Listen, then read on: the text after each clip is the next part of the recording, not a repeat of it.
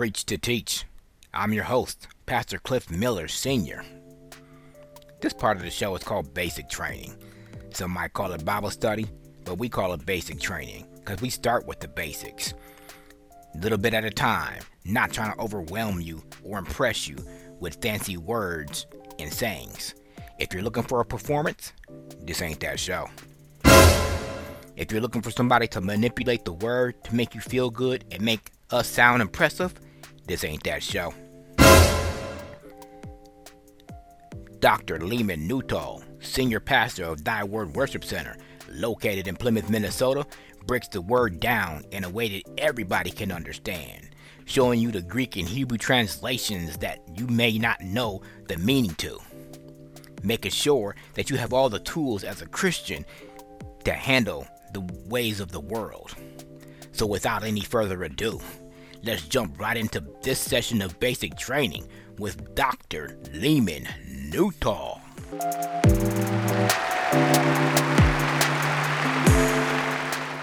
Hallelujah. Father, I thank you.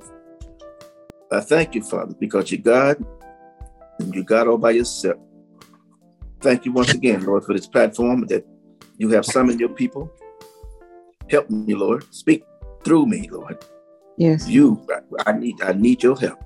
Yes. Thank you, Father. Give them ears to hear, heart, heart to receive, and a mind to obey your word. I thank you, Lord. In Jesus, Jesus' name. Amen. Dr. Myles Munroe. I'm quite sure you heard of Dr. Myles Munroe, some of you, but I'm not, I don't assume everybody have. And I'm praying that somebody that hear this, is today or tomorrow or next week, that they uh, to get a, a revelation, they get an understanding. And Dr. Myles Munroe, although he passed away, he made a statement. How many know when you hear, you can hear thousands and hundreds and thousands of, of sermons and messages, but every now and then, something to jump out at you and stay with you. It'll, it'll stick in your mind. He said something. It actually wasn't a sermon, but it was in his book. He said, The greatest tragedy in life is not death, it's not dying, but it's life without purpose. Boy, that stuck with me.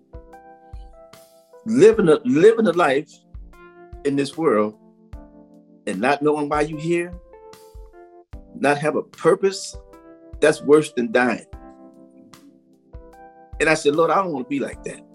I want to I want to know why I'm why I'm here. What's my role? What's my course? What's my assignment? I don't want to just go through life aimlessly. Well, let's look at the word of God. Look at Ecclesiastes. Ecclesiastes chapter 3, verse 1. To everything there is a season and a time for every purpose under the sun, under the heavens. Amen. Now you notice if you have a King James Bible, you'll notice that it says to every thing. The two words, it's not two, it's not one word, it's two words. Everything, there's a season. Uh-huh. And a time for every purpose under the sun. And I believe that everybody in this world, there's a time and there's a season for you to find out why you're here. I believe that with all my heart. Now, for years, for years, I give my I gave my life to Christ when I was 43 years old. So for 43 years, 43 years, I was in the wilderness just aimlessly going through life and not realizing that, that I wasn't serving my purpose. I, I didn't know until I started reading scriptures. And so I would read, I would, I would finally go to church and try to find out my purpose. Go week after week, week after week, listening to the word. I mean, because the only way you're going to find out your purpose, you don't ask one of these psychiatrists or psychologists what what what your problem is or who who you know what's wrong with your mind. If you want to talk to somebody, talk to the one who created you, and that's God. And so, I would go to church and go to church, and I realized that I was I had I knew a lot of information, but it but but it didn't mean anything. And so I kept going, and, and God showed me a scripture. I want you to look at another scripture. In Genesis. Now remember, there's a there's a for everything there's a season. Now the word thing could be an an, an, an uh, inanimate object. That means it could be a rock or a chair, but but it can also be a, a human. And if you look at uh, uh, Luke chapter 1, look at Luke chapter 1, verse 35. And the angel answered and said to her, The Holy Ghost shall come upon thee, and the power of the highest shall overshadow thee. Therefore, also that holy thing which shall be born of thee shall be called the Son of God. And so, a thing was was Jesus. A thing was a person. So a thing could be a person, and and I believe for everything or for every person there's a season, and and I believe there's some people that's going to hear this and they're going to realize that this season is coming for them to find out who, who they are and, and their purpose. Genesis chapter 2 I get somebody some revelation because when I got this, I, I started looking at life different. Genesis chapter 2, verse 15. And the Lord, God, he took the man and he put him into the Garden of Eden to dress it and to keep it. Well, I talked, we talked about the other day, I talked to Pastor Marianne about homonyms, words that uh, spell the same and sound the same, but they have different meanings. And so when I looked this word up, dress, I looked it up in Hebrew, and it's A B A D. It's a Hebrew word, and it means to serve. It means to execute. It means to bring to pass. It means to work and it means to become. To become. Now, for 40, for 40 something years, I had some good jobs. I had good, I had good jobs. But when you look at this scripture, this is not talking about a job. God put Adam into the garden and told him to work, to become to become who I've created you to be, Adam. And so I created you to serve. Become who I called you to be. See, this is work. When you find out your purpose, you find out your work. Work is different from a job. If you look at Genesis, let's look at Genesis chapter 3. I'm going to show you where the job showed up. See, the first thing God gave man was he put him in his presence. The first place he put him was in his presence. But the first thing he gave man was work. Before he gave him a wife, before he gave him a family, before he gave him a job, he gave him work. See, that's your purpose. Let's look at uh, Genesis chapter 3.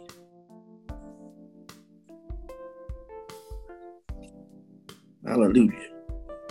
Verse 18. Um, look at verse 9, Genesis chapter 3, verse 9. We study in our Bible today. And the Lord God called Adam and said unto him, Where you at?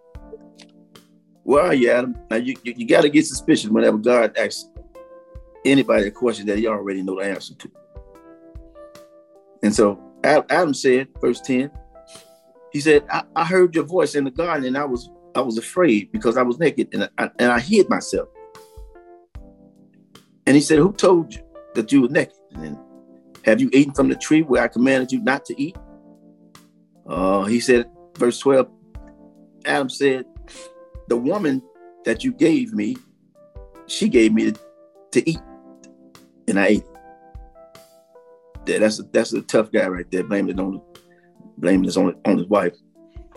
But anyways, God told her, he told her, you know what he said. He told her from now on, you're gonna you're gonna have labor pains and and you're gonna go through life when you conceive. And there's gonna be sorrow, there's gonna be pain. But he told Adam, Adam, verse 19, verse 18 and 19. He said, Thorns, thistles shall be forth to you, and you shall eat the herb of the field. In the sweat of thy face shalt thou eat bread till thy return unto the ground. For out of it you were taken, and dust that are, and unto the dust that you're going to return. So that's when work, that's when his job started. The job started when they messed up. And of course, in verse four, uh, chapter four, verse one, that's when he gave him a family. But the first thing he gave him was work. Told him to become what I called you to be. I had a, some great jobs, but I didn't know my work. But one day, going to church, I started thinking about salvation. I started thinking about my life and what I what I'm doing with my life and what have I done with my life. And amen. I God will start showing me a vision of how I I wasn't doing what I was created to do. Now, don't get me wrong, because just because you, you get a little older, don't mean it's too late to find out your purpose. Because at 43, I found out my purpose. I got saved and I started serving. And in 10 years, God revealed to me what I was called to do. I mean, at first I didn't know. At first I would go to the juvenile detention centers and I would go with my pastor because I knew something about juveniles and that's in trouble. I'd go in there and talk to him and minister to him. And he would take me, and I was still searching and trying to find out who I was and, why was I here. And, and, and, and, I, and I started going to school and I started learning and I started going to Bible study and I started reading. And God began to reveal to me what I was called to do. And it didn't take long for him to do a quick work in me. I'm telling you, when you submit yourself to God, you may not even know right now what your calling is. You might not know what your purpose is. But I promise you, when you get the word of God, just study the word of God and pray, praise, amen, and, and serve God. That's what you was created to do for one thing. You was created to serve. Most people that call themselves Christians, they don't serve God. But if you really want to find out what your calling is, because you want to leave a legacy, not just money for your family and, and houses for your family, inheritance, that's good. That's all good. But a legacy, the scripture says in Revelation chapter uh, 14, he said, let's look at 14, verse 13. Verse 13 says, And I heard a voice from heaven saying unto me, this is John the Revelator. God gave him a, revel- a revelation on the island of Patmos. And he told him to write. He said, Write, blessed are the dead which die in the Lord from now on. Yea, said the Spirit, that they may rest from their labors and their works do follow them.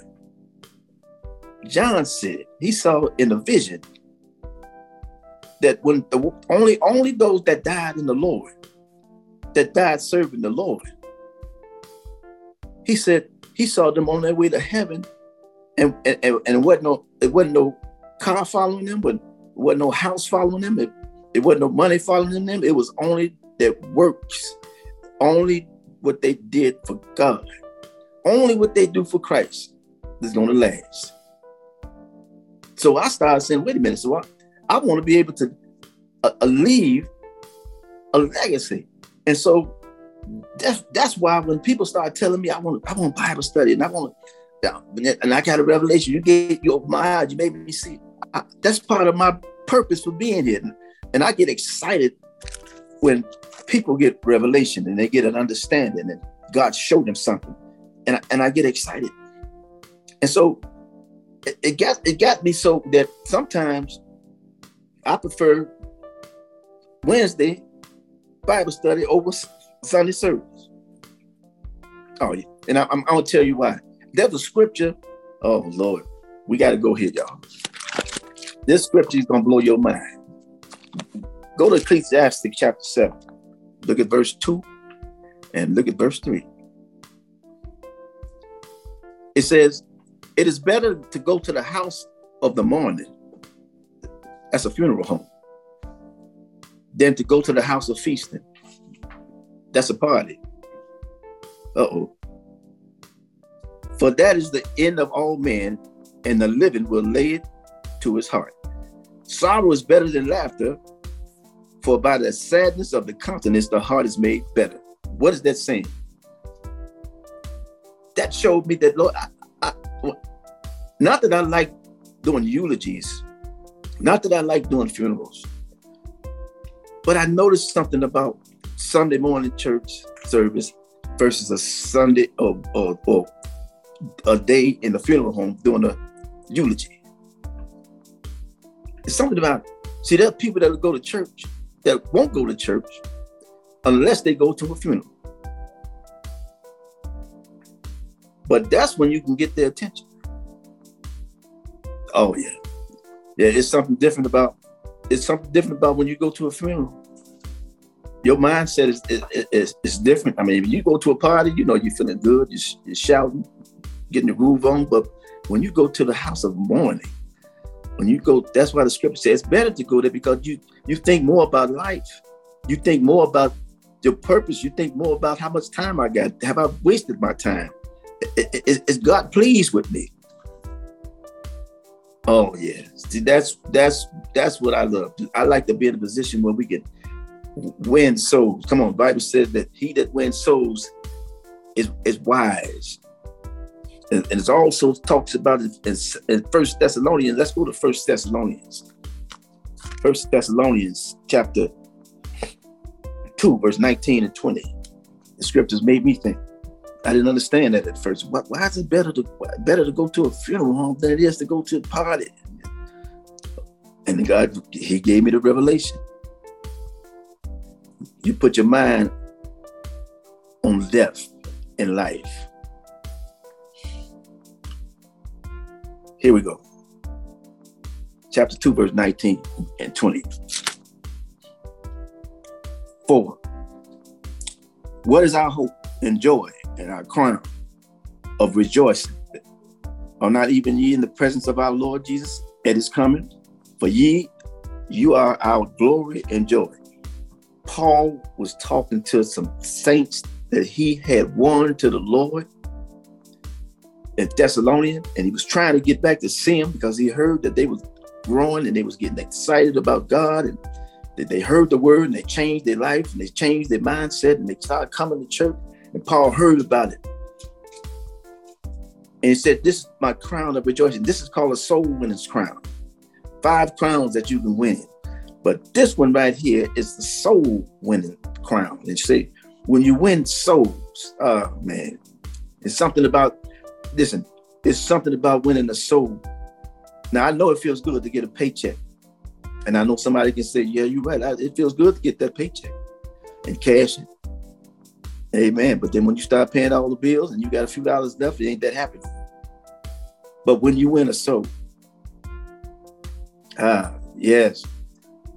When you win a soul, I promise you, this blew my mind when I said, Lord, okay. And he started using me and I started growing and I started getting, I started getting degrees and I started getting ordained, became a minister became a pastor, became a bishop. And I remember one of the biggest funerals I ever done in my life. one of the biggest ones. It was my wife's brother. He died at the age of 44, cancer. We had to have his funeral at the biggest African American church in in, in Minneapolis, in Minnesota. 1,500 seats. Every seat was filled. It was standing room only. Somebody said, "But I wasn't. I wasn't. I didn't have the credibility to, to, to, to do the funeral, to do the eulogy because I didn't. I didn't know him like that, and I didn't. And I said, okay, well, i will let y'all know who I was and who he is to me. When I started talking to him, I said, I Red, Red died at the age of 44. Mm-hmm. And so when I met Red, he was four years old. Oh yeah. I, I met him when he was four years old, and I grew up with I grew up with him and I saw him. Went to his house every day. Helped helped his father chase him and catch him so he can whoop him. My God. And and and, and, and Red grew up and he grew up. Amen. And he started coming to our church. Came from Chicago, came here, and guess who baptized? Him? We baptized him and, and, and set them down in the water. And he he he got saved. He got saved. But I tell you something, it was something about that funeral that blew my mind. The people had, I had their attention. God had their attention. Now these were people who wouldn't come to a church, but they came to say farewell to Red. And make a long story short, I gave an altar call at the end of the service and at least 40 or 50 people came down and surrounded his casket. Red had a he was he, he was in a red casket, a red casket, and they were sitting there staring and looking at that casket, looking at their friend. It's gone. And that's when you can get you got people's attention and they were thinking and they were wondering. And it didn't it didn't take much to get them down to the altar because they wanted to see red again. So I, I started realizing this was part of my work. This is part of the, my purpose. Amen. I, I, started understanding, but I had to stay in the presence of God to, to understand what my, my work was and my purpose. Let's go to two more scriptures, and I'm to try to close it up with this one. This one is one to make you scratch your head. Matthew chapter 5. Look at verse 43. This this is not new for some of y'all, but some of y'all, some people is not have have not heard this scripture. And my job is to get somebody to understand and get to know their Bible. You know, get back together with their Bible, get back in in sync. This is Jesus talking in Matthew chapter 5, verse 43. It says, You have heard that it has been said. Now, wait a minute. Stop right there. Jesus said, You've heard that it has been said. Now, they heard something, they heard some teaching, but it wasn't good teaching. It was bad teaching. It was the Pharisees teaching them. Oh, yeah. They were just teachers of Israel, and they were teaching bad doctrine. So when Jesus came on the scene, this was this was at the Sermon on the Mount. He was talking to a, a hundreds and hundreds of potential disciples, potential followers, and he was laying down the law to them, laying down the requirements and, and, and laying down the truth. He said, Now, you've heard that it was said that you should love your neighbor and hate your enemy. But I say to you, love your enemies, bless them that curse you, do good to them that hate you, and pray for them which spitefully use and persecute you. Now, right now, I'm gonna just be honest with you. This is the reason why Jesus had to send the Holy Ghost because loving somebody that hate you, your enemies, and bless them or speak well of them that curse you, and do good to them that hate you, and pray. Come on, somebody. Pray for them that despitefully use you and persecute you. Oh, Lord. You see, they heard that it was said, love your neighbor and hate your enemy, but they knew the scripture. They knew Proverbs 25, 21. They knew the word, the old covenant, the Old Testament, but they were teaching bad doctrine. And verse 21 said, this is Proverbs chapter 25. If your enemy be hungry, give him bread to eat. And if he be thirsty, give him water to drink. For you shall heap coals of fire upon his head, and the Lord shall reward you. What did he just say? God is, was teaching them back then, before Jesus even came to earth, how to treat people that treat them wrong. He said, "Don't, don't, you don't, you don't, you don't need to get back at him." I, God said, "I got it. I'll take care of him. You just don't get bitter behind it because they did you wrong. But you belong to me," God said, and since you belong to me and they did you wrong, I got you. Oh yeah, heaping hot coals on the head. But one thing they can understand why you're not bitter at. God said, "Give him bread, or give him drink." You see, you got to have the Holy Ghost to do this, y'all. Oh, yeah, the closer you get to God, the better you can do it. Amen. Back to Matthew chapter 5. Matthew chapter 5. It says, verse 45, that you may be the children of your Father which is in heaven. For he maketh his sun to rise on the evil and on the good. And he said, rain on the just and on the unjust. For if you love them which love you only, what reward would you have? Do not even the publicans do that, or the Gentiles? And if you salute your brother only, what do you more than others? You're not doing no more than everybody else is doing. Do not even the publicans do that, the sinners? But this is the one we're going to close with right here. Verse 48. Be ye therefore perfect, as your Father which is in heaven is perfect. Oh my God, here we go. That's why it's good to, to know your English. It's good to know your homonyms and your synonyms and your antonyms. Uh, uh, so somebody said, You can't be perfect. Nobody can be perfect. But Jesus well, what did Jesus just say? He said, Be perfect. You. Well, let's find out what the word perfect means. Before it was translated to perfect, what did it say in the Greek? The Greek word is totilios. T E L E I O S. Telios. And here's what it means it means complete.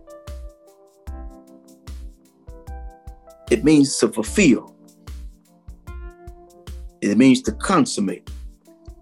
We don't hear that word too much nowadays in our culture, but to consummate at one time that when people got married, the marriage wasn't consummated until they got intimate after they got married and had intercourse that was a complete, they completed the consummation when they came together as one. You know, there used to be a time when you can use a, a, a, a pair of pliers to fix anything. You can fix your car, you can fix your bike, bicycle, you can you can fix a motorcycle, motorbikes. But now, now they got something called the metric system. They got something called a star wrench, and they got something called an Allen wrench. And, and now you can't use any tool to fix everything. If you got a certain screw that you want to take loose, you got to go to the store. If it's a 9 16 you can't get a 5 8 You get the 9 16 and you put that 9 16 on that screw, and that's 9 16 fit perfectly. It has fulfilled the purpose for which it was made. That's what Jesus told us to do. Fulfill your purpose. This word does not mean flawless. This, this is not the same perfection that we use. Perfect means flawless. This is not that word. This is a totally different word. This word just means be complete. Be who I called you to become who I called you to be. Fulfill the purpose for which you was made. Praise God. And that's the way you leave a legacy. Fulfill that purpose for what you for what you were made. God said you can do it. And when you do that, he said you'll look like your father in heaven. Hallelujah. Praise God. God made you to work. He created you to work. But because of the fall of Adam, now you have to get a job. Also. But that don't that don't negate you from your work. That does not negate you from your calling. They can fire you from your job, but they can't fire you from your work. You can retire from your job, but you can never retire from your work. Because your work is your purpose. Greatest, greatest tragedy in life is not death, Myles Munroe said, but life without purpose. Amen. Get a hold of God and get stay in his face. And those of you who don't know your call, you, you don't know your purpose. God told me to tell you, stay in his face. Stay in his word. Oh, yes. It took me some time, but, but God did a quick work in me. I was tore up from the floor. Amen. But now I got I, God has done God so did so much, He done so much for me in 10 years after I received him and stopped just stopped going to church, but received him as my personal Lord and Savior. Then he began to reveal to me my purpose. In fact, he, he revealed it to my wife before he revealed it to me. He prophesied to me. She told me, You're going to be pastoring pastors. You're going to be overseeing pastors.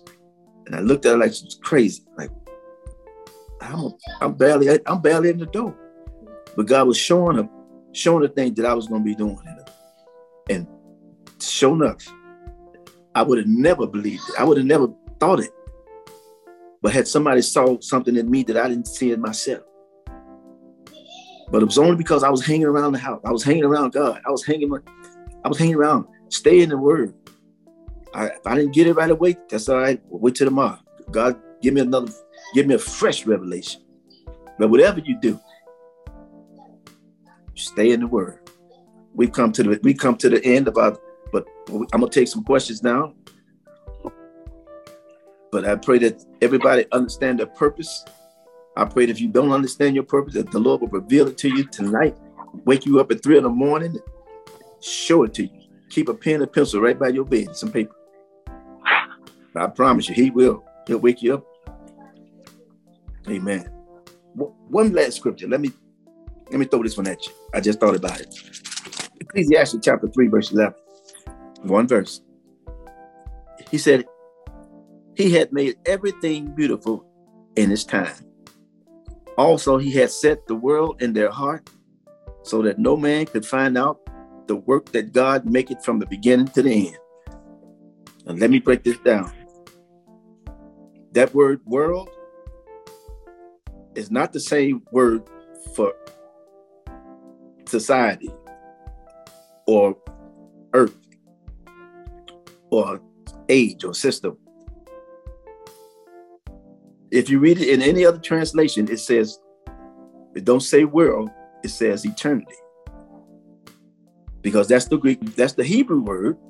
The Hebrew word is O-L-A-M, olam. That's the that's the Hebrew word for world.